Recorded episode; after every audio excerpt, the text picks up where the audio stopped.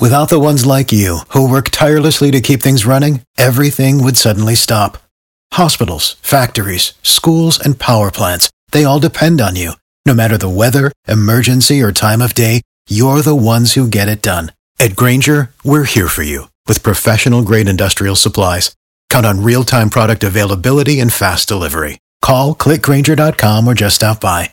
Grainger for the ones who get it done. Day showing the beheading of those Christians. Herman Cain is going to be talking about this starting at 9 o'clock. Herman, what can the U.S. learn about such a swift and uh, bold response in Libya? Be swift and bold. The problem is, what does this administration do when something horrific happens? They call a summit.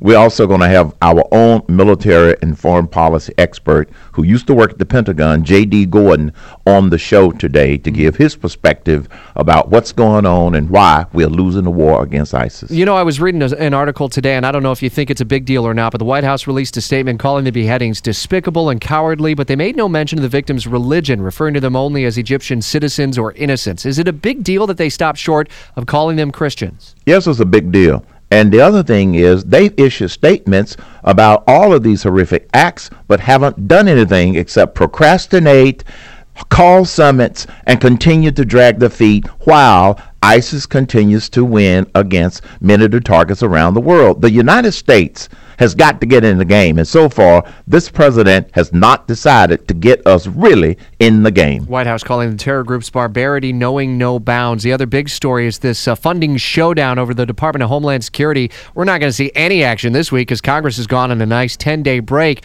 Are we up against a deadline that uh, could potentially put some funding at risk for DHS? Yes.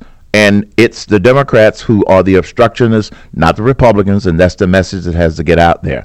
And the authorization that the president asked for relative to the fight against ISIS it restricts him. He has all the authorization he needs right now to be doing more than he's doing, but he's not doing it. He's hiding behind a request to Congress such that he could co opt them into the blame as this thing continues to implode. Continuing coverage of the war on terror and the war against ISIS starting at 9 o'clock with Herman Cain. When you're away from your car radio, listen live on the News 1045 app. Have a great week. Thank you, Rich. WOKV News Time, 750.